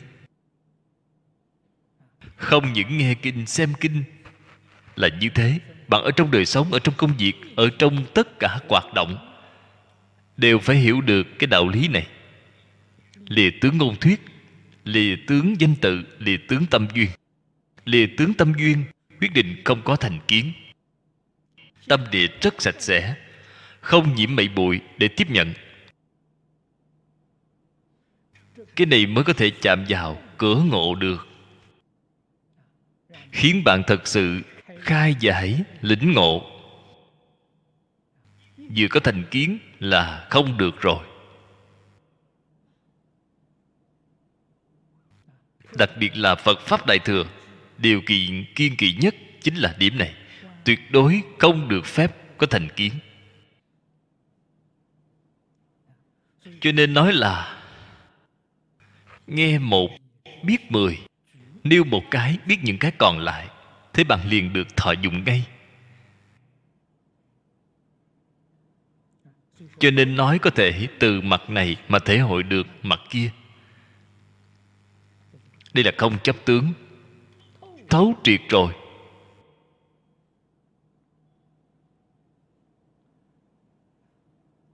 Dân từ trung quốc trước đây, tôi ở nơi này cũng đã từng giảng qua mấy lần rồi. Nó là ký hiệu tràn đầy trí huệ. Đây là trên thế giới bất kỳ dân tộc, quốc gia nào. Dân tự họ dùng đều không thể sánh bằng văn tự trung quốc. Ở trong cái ký hiệu này hàm chứa ý nghĩa rất sâu. Thí dụ cái mà chúng ta phần trước nói, lần trước nói với bạn tưởng.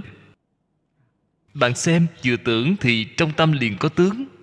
Bạn thấy chúng ta cái chữ tưởng đó, trên bầu tâm có chữ tướng. Ở trung quốc trước đây là đạo, đức nhân nghĩa lễ. Cái cao nhất là đạo đạo không còn nữa thì đến đức đức không còn nữa mới nói đến nhân nhân không còn nữa mới nói nghĩa. Nghĩa cũng hết rồi, thế thì chỉ có dùng lễ để duy trì thôi. Lễ mất hết rồi, thế thì liền loạn ngay, là đời loạn rồi. Cho nên dân từ trung quốc tràn đầy trí huệ.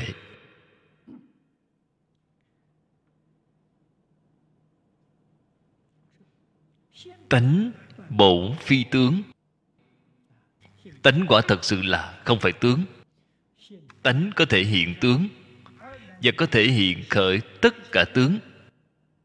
Tánh thể là không. Tác dụng của nó không phải không. Không mà chẳng không. Cho nên tánh ấy là chân thật vậy. Thể thể nhất định hiện tướng, nhất định có tác dụng. Nhưng mà tướng nó hiện. Tướng là động. Tướng là có biến đổi.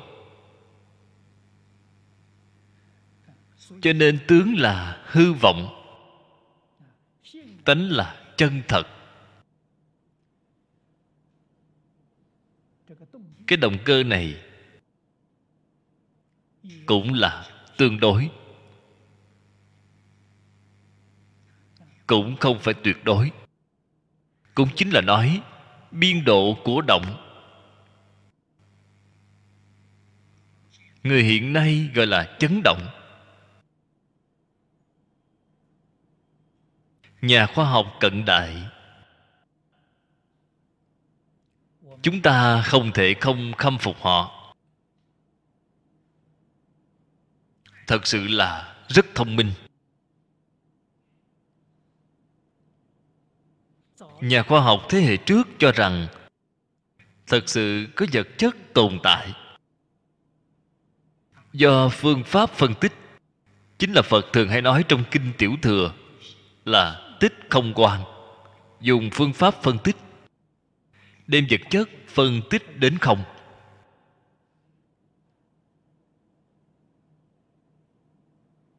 Mới hiểu ra, vật chất là giả là không phải thật. Trước đây, nhà khoa học cũng dùng phương pháp phân tích. Đem vật chất phân thành phân tử, phân thành nguyên tử, phân thành điện tử, phân thành hạt. Cứ chia mãi xuống. Luôn cho rằng có một cái vật chất cơ bản tồn tại. Nhà khoa học hiện đại tiến bộ rồi họ quan sát chứng minh. Không có vật chất tồn tại. Hiện tượng của vật chất là gì vậy? Là hiện tượng của sống sống ánh sáng. Sống điện gọi là hiện tượng của sống từ trong đây sinh ra ảo giác hoàn toàn. Không thực có điều này là càng ngày càng gần. Với lời trong kinh phật nói rồi.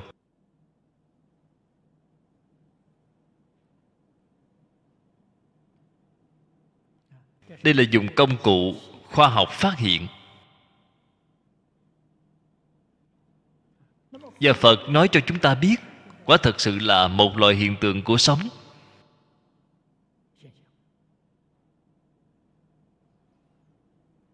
Cái mà tướng tông nói là, vô minh bất giác, vô minh chính là sống. Gọi là một niệm bất giác mà có vô minh. Cái một niệm bất giác đó chính là sống. Gọi là tâm động.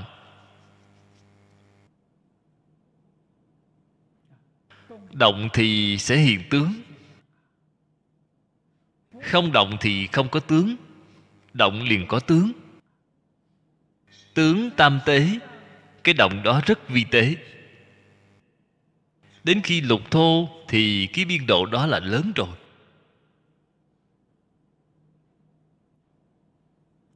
Từ đó cho thấy, lời phật nói cho chúng ta, một cái khẩy móng tay, có 60 sát na, Một sát na có 900 lần sanh diệt Là tướng tam tế trong A Lại Gia Thân tâm hiện nay của chúng ta Là loại tướng này. Cái biên độ động đó So với trong tướng tam tế Không biết là lớn hơn gấp bao nhiêu lần, Không có cách gì tính được. Cho nên thế giới cảm quan của chúng ta cảm thấy dường như đều là chân thật, đều không phải giả. Thực ra toàn là hư ảo, không thật.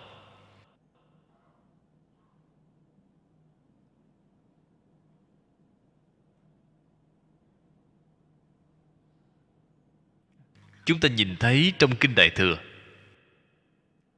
Trong kinh hoa nghiêm, nhất chân pháp giới, thế giới hoa tạng của tỳ lô gia na phật.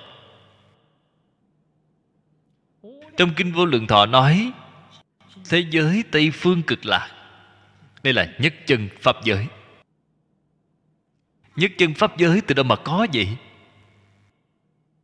Chính là tướng tam tế ở trong a la gia hay nói cách khác, cũng là tướng tương tục. Là tướng tương tục.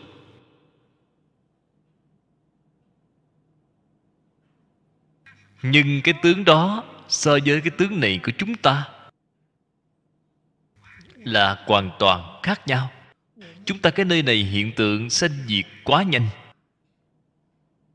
Biên độ chấn động quá lớn. Họ cái biên độ đó rất vi tế. Cho nên tướng bạn nhìn thấy là vĩnh viễn thường trụ. Giống như vĩnh viễn không bị biến đổi. Họ cái biên độ đó nhỏ, biên độ động nhỏ cái đạo lý này chúng ta không khó hiểu. Thí dụ nói, nếu người chúng ta so với trời, không cần nói nhiều, chỉ so với trời đau lợi. Trời đau lợi, biên độ chấn động là nhỏ hơn chúng ta. Cho nên thọ mạng của họ dài. Họ người bên đó là không dễ gì già yếu. Trời đau lợi, nếu so với trời dạ ma thì biên độ chấn động của trời giả ba là càng nhỏ hơn. Cho nên thọ mạng dài hơn trời đau lợi. Người so với trời đau lợi thọ mạng ngắn hơn. Là cái đạo lý gì vậy. Bạn từ cái đạo lý này mà quan sát lục đạo, bạn đi quan sát mười pháp giới. Cái chân tướng sự thật đó là không khó hiểu hiểu rõ cái đạo lý này, quay trở lại nhìn lại. Xem thế giới hoa tạng, xem thế giới tây phương cực lạc. Cái sự việc đó, nó làm sao? Cũng có thể thông đạt rồi. Cho nên có thể từ mặt này nhìn thấy được mặt kia. Không đến nỗi chấp trước một mặt. Cứ quan sát như vậy thì mỗi mặt đều thông. Đều minh bạch. Kinh văn thị cố như lai, thuyết danh thực tướng, cứu chánh hiển thử nghĩa. Trong kinh văn này, cái câu này chính là hiển thị cái nghĩa sâu này. Cái ý nghĩa này quả thật là vô cùng sâu, vô cùng rộng. Chúng ta từ cái chỗ này mà lĩnh hội, nó thật ra có thể nói ra được là quá hữu hạn nói ra điểm này, nó giúp mọi người nhìn. Và quan sát. Giúp mọi người thể hội. Thể hội từng mặt. Chính là ở trong một đời của mỗi một con người. Đây là sự so sánh đơn giản nhất. Chúng ta, mấy người thường hay tụ tập với nhau có rất nhiều người rất dễ bị già yếu. Vài năm không gặp mặt đã già đi rất nhiều. Có người thì rất lâu già. Đặc biệt là những bạn đồng tu của chúng ta cùng với nhau. Thường hay gặp mặt. Bạn hãy nghiên cứu tỉ mỉ nguyên nhân. Là gì vậy? Là có quan hệ với phiền não và tâm địa thanh tịnh. Người phiền não nhiều thì dễ bị già yếu. Người phiền não ít một chút thì rất lâu già. Phiền não chính là cái sống chấn động đó. Biên độ của phiền não rất lớn. Tâm thanh tịnh nói chấn động là tương đối nhẹ. Không có đạo lý gì khác nếu bạn thật sự hiểu rõ rồi, bạn tu tâm thanh tịnh, khiến biên độ chấn động tâm của bạn hết sức thấp, hết sức chậm rãi, thế là bạn kéo dài tuổi thọ rồi. Không cần uống thuốc bổ. Cái thuốc bổ này đó là lừa gạt người. Không có cái chuyện đó. Cái giá tiền đó đắt như vậy, ngân phiếu trong túi bạn đều bị người ta lừa đi hết rồi. Không phải hữu hiệu. Thật sự hữu hiệu là tâm thanh tịnh giảm bớt phiền não. Nhất định phải biết, phiền não không thể giải quyết vấn đề. Tôi có rất nhiều việc không thể không phiền, đó là kẻ ngốc. Bạn phiền não có thể giải quyết vấn đề không? Thực sự giải quyết được vấn đề thì cái phiền phức đó của bạn là đúng. Phiền không thể giải quyết vấn đề. Cái gì có thể giải quyết vấn đề vậy? Tâm thanh tịnh giải quyết được vấn đề.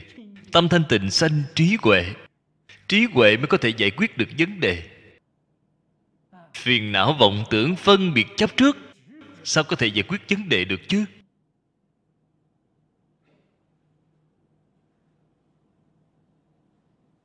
Thế pháp còn như vậy vậy thì học phật bạn đã biết rồi. Nếu bạn dùng vọng tưởng phân biệt chấp trước để học phật, thì bạn vĩnh viễn không thể khai ngộ bạn vĩnh viễn không thể được công phu thành khối. Nhất định phải đem vọng tưởng, phân biệt chấp trước, thảy đều buông xả. Để tâm khôi phục về thanh tịnh, thì cái phật pháp này vừa xem, vừa nghe. Liền sáng tỏ ngay, liền thông đạt ngay. Từ mặt này thấy suốt qua mặt kia, mọi mặt đều thông rồi, ý nghĩa đều sáng tỏ rồi. Cho nên nói chung quy lại tâm thanh tịnh, quan trọng. Trong kinh kim cang nói với chúng ta, ưng vô sở trụ, vô trụ thì tâm thanh tịnh liền sanh khởi rồi. Nhi hành bố thí, đó chính là dùng tâm thanh tịnh để ứng phó với tất cả mọi việc. Nhi hành bố thí chính là cái ý nghĩa này dùng tâm thanh tịnh để sống, dùng tâm thanh tịnh để làm việc, dùng tâm thanh tịnh để đối nhân sự thế tiếp vật. Đó gọi là nhi hành bố thí. Xin mời mở bản kinh ra. Trang thứ 101 hàng thứ ba. Trang thứ 101 hàng thứ ba.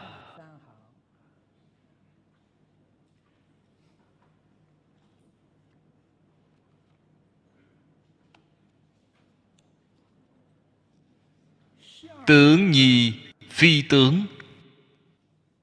Sắc tức thì không. Phi tướng nhi tướng. Không tức thì sắc. Tướng tức phi tướng phi tướng tức tướng.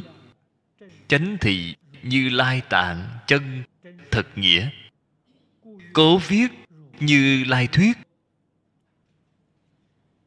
Đây là giải thích câu kinh văn phía sau thì cố như lai thuyết danh thực tướng. Tại vì sao phải dùng như lai thuyết mà không dùng phật thuyết? Mấy câu nói này đã nói rất rõ ràng, rất minh bạch cho chúng ta.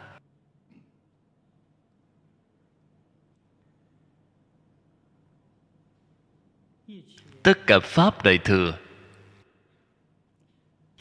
Đều là thế tôn. Vì chúng ta nói rõ, chân tướng của vũ trụ nhân sanh. Thực tướng chính là tướng chân thật.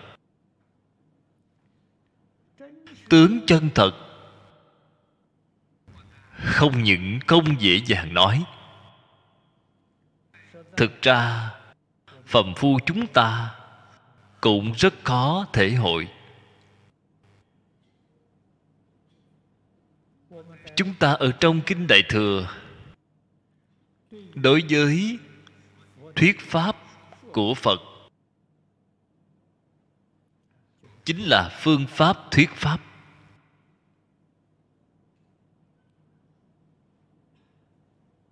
Quả thật là khâm phục sự khéo léo.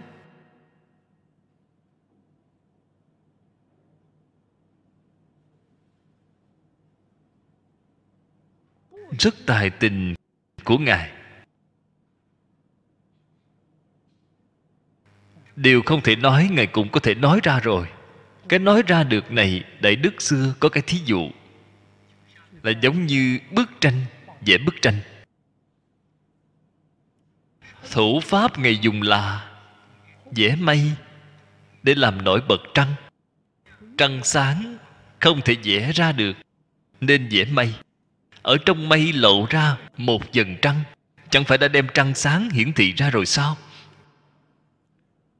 Thế tôn giải thích thực tướng các pháp cho chúng ta.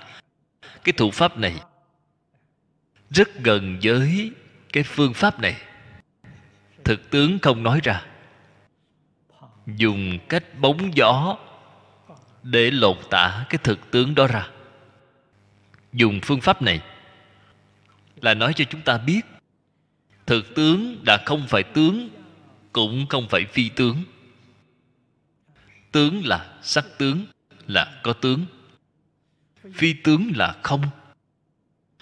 Nói rõ chân tướng đã vừa không thể nói có, cũng không thể nói không hai bên có không đều không thể nói. Thế thì nói như thế nào đây? Chỉ có thể nói tướng mà chẳng phải tướng. Chẳng phải tướng mà là tướng, dùng phương pháp này để nói. Để chúng ta từ trong đây mà thể hội. Ở trong tâm kinh nói, sắc tức thì không không tức thì sắc sắc bất gì không không bất gì sắc. Bạn ở trong cái câu này mà thể hội. Cách nói này, nó thật ra, thật sự là một chữ cũng không nói. Một câu cũng không nói. Gọi là nói mà không nói không nói mà nói. Chúng ta cần ở trong cái này mà thể hội. Thật sự thể hội được rồi. Cái gọi là thấy mà không thấy không thấy mà thấy. Nghe mà không nghe không nghe mà nghe thế bạn đã có chút đạo vị rồi? Những cái chân thật bạn mới có thể nếm được dạy phần.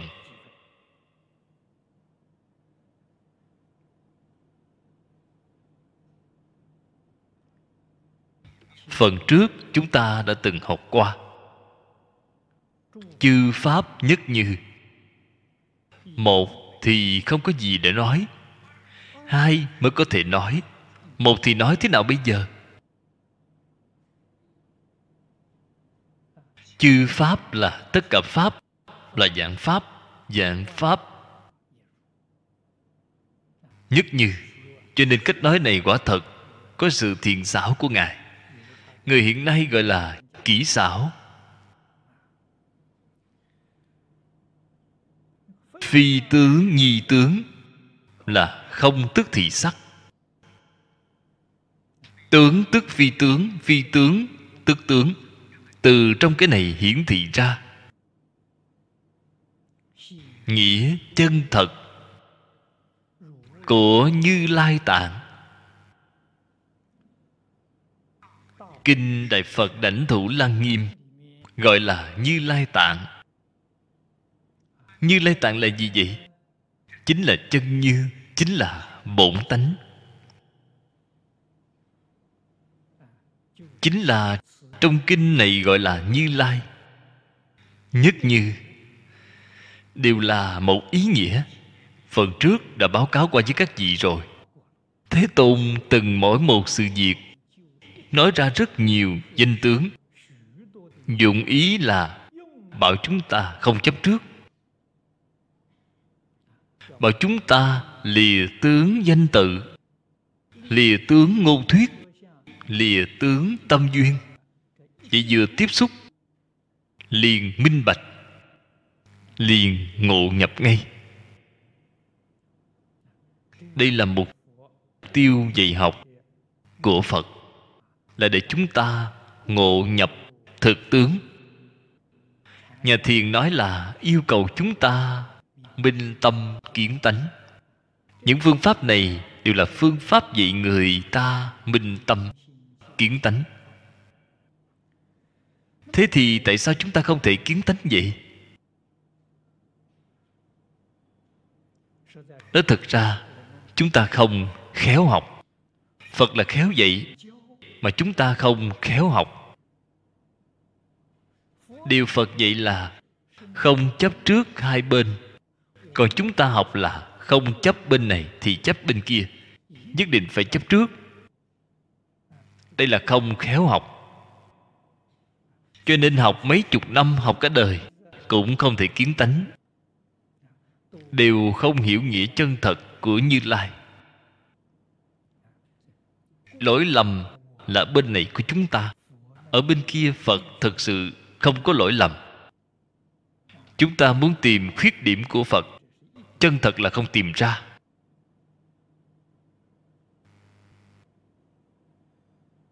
Cho nên nói, như lai thuyết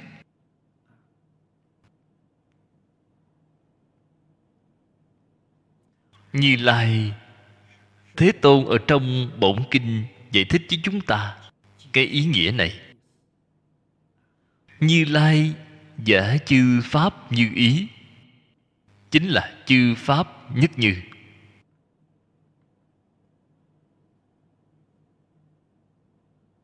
Chư pháp nhất như nó thực ra, chính là tịnh tông gọi là lý nhất tâm bất loạn thiền tông gọi là minh tâm kiến tánh.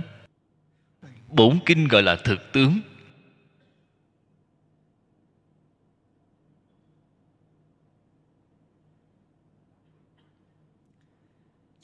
Mời xem đoạn dưới đây.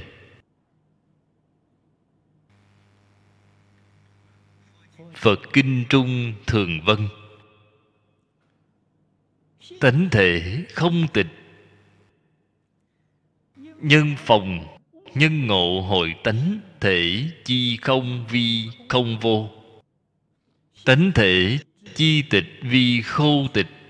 Cố phục danh tánh thể vi thực tướng. Cái này cũng đã nói rõ rồi. Tại vì sao phật dùng rất nhiều danh từ thuật ngữ khác nhau? Thế tôn biết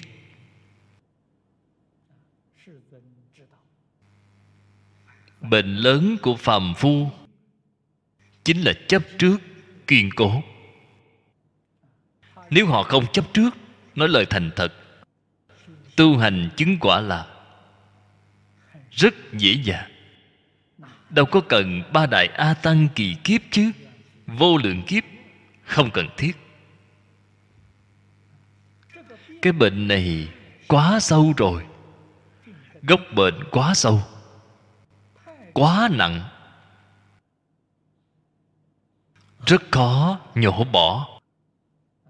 Chúng ta phải biết. Chính là chấp tướng.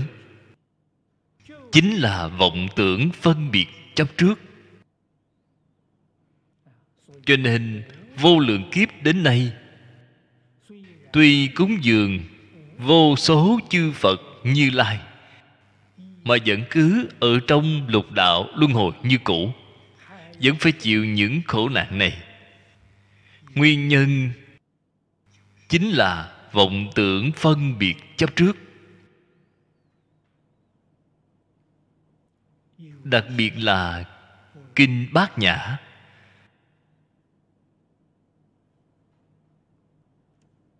Nếu có một mảy may chấp trước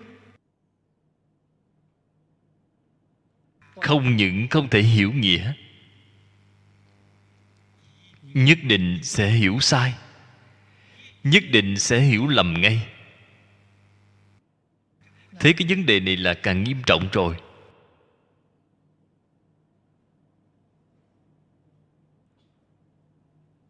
Tánh thể không tịch. Trong kinh đại thừa thường nói trong kinh nhân dương nói, quả vị của phật bồ tát. Dùng năm loại nhẫn để đánh giá. Tín nhẫn, phục nhẫn thuận nhẫn, vô sanh nhẫn, tịch diệt nhẫn. Đều dùng nhẫn để đánh giá. Hiển thị ra cách nói của thế tôn. Thật giống như lời trong kinh hoa nghiêm nói, một tức tất cả tất cả tức một. Một tức là nhiều nhiều tức là một, viên dung, vô ngại.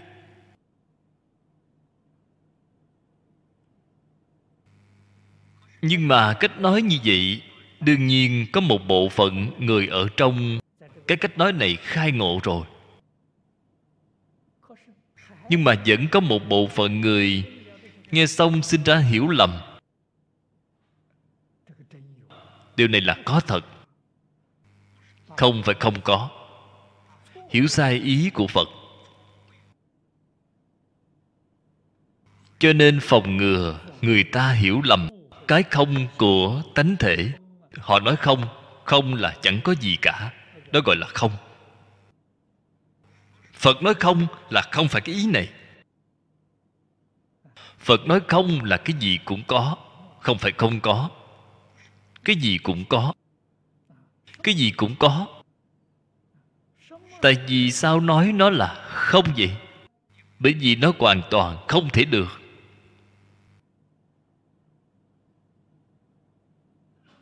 Cho nên bổn kinh sau cùng từ trong thí dụ nói, mộng huyễn bào ảnh. Các bạn nghĩ mộng huyễn bào ảnh có hay không vậy? Có. Không phải không có. Tuy có mà không thể được. Bởi vì nó không thể được. Cho nên gọi nó là không không phải không có. Đem không xem nó chẳng có gì cả. Thế là sai rồi. Cái tịch của tánh thể, nếu xem nó là khâu tịch để nói, cũng sai rồi. Khâu tịch là gì vậy? Khâu tịch là chết.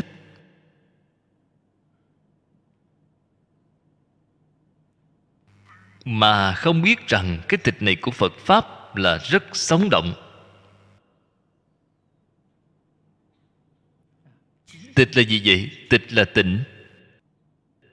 Thanh tịnh thanh tịnh đã đến cực điểm tuy thanh tịnh đến cực điểm, nhưng nó không phải nước chết. Nó là nước sống. Nó là nước sống lưu động, rất sống động.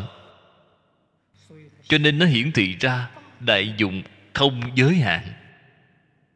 Mười pháp giới, nơi nào có chúng sanh cầu, thì phật bồ tát lập tức liền cảm ứng.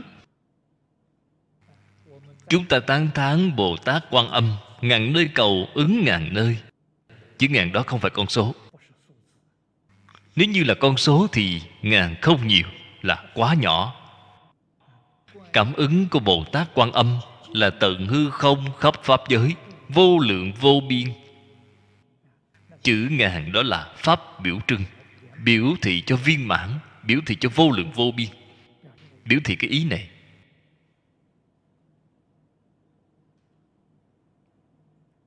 Chúng ta cũng cầu. Cầu xong không cảm ứng.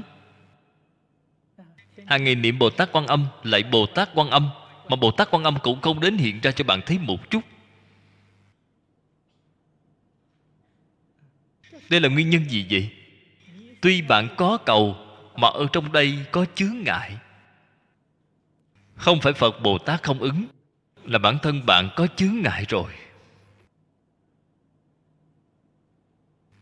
Thí dụ, chúng ta ban ngày, hàng ngày muốn thấy mặt trời.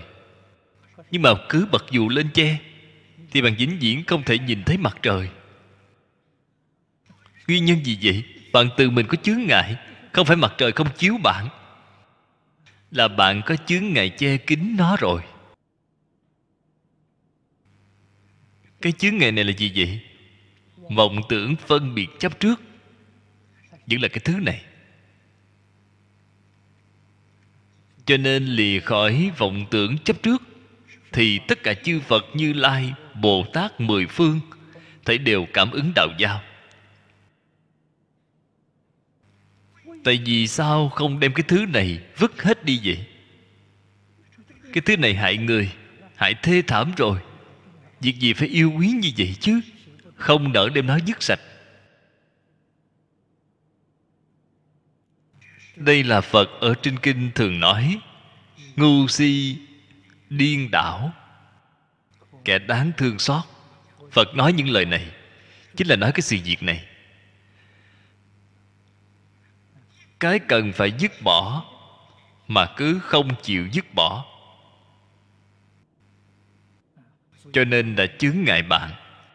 Vô thủy kiếp đến ngày nay, mọi sự cầu nguyện bạn không thể cầu được. Và chúng ta biết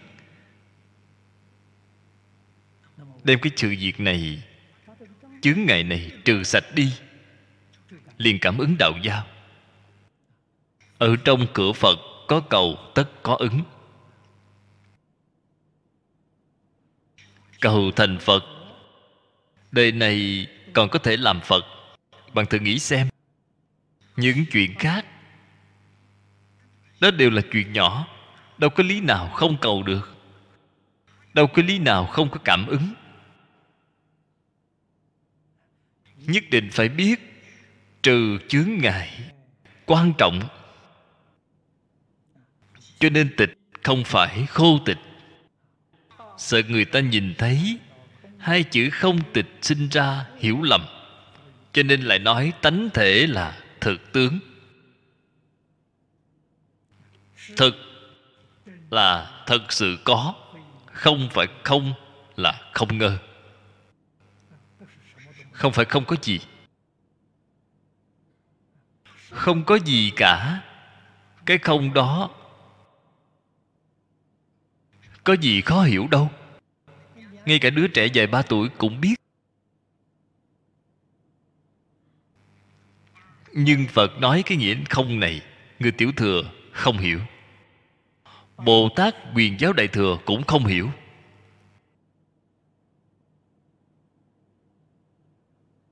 Chúng ta ngày nay ở nơi đây đã hiểu chưa vậy? Dường như hiểu, lại dường như không hiểu. Chúng ta ngày nay thật sự là cái tình trạng này. Nếu thật sự là hiểu rõ rồi, bạn nhất định vào cảnh giới. Cho nên chúng ta ngày nay dường như hiểu mà không hiểu. Hoàn toàn chưa hiểu rõ triệt để. Tướng là hiển hiện rõ ràng, không phải khô tịch. Cái tướng này hiển hiện như thế nào? Có thể liền có tác dụng. A ni tho. 佛阿弥陀佛，阿弥陀佛。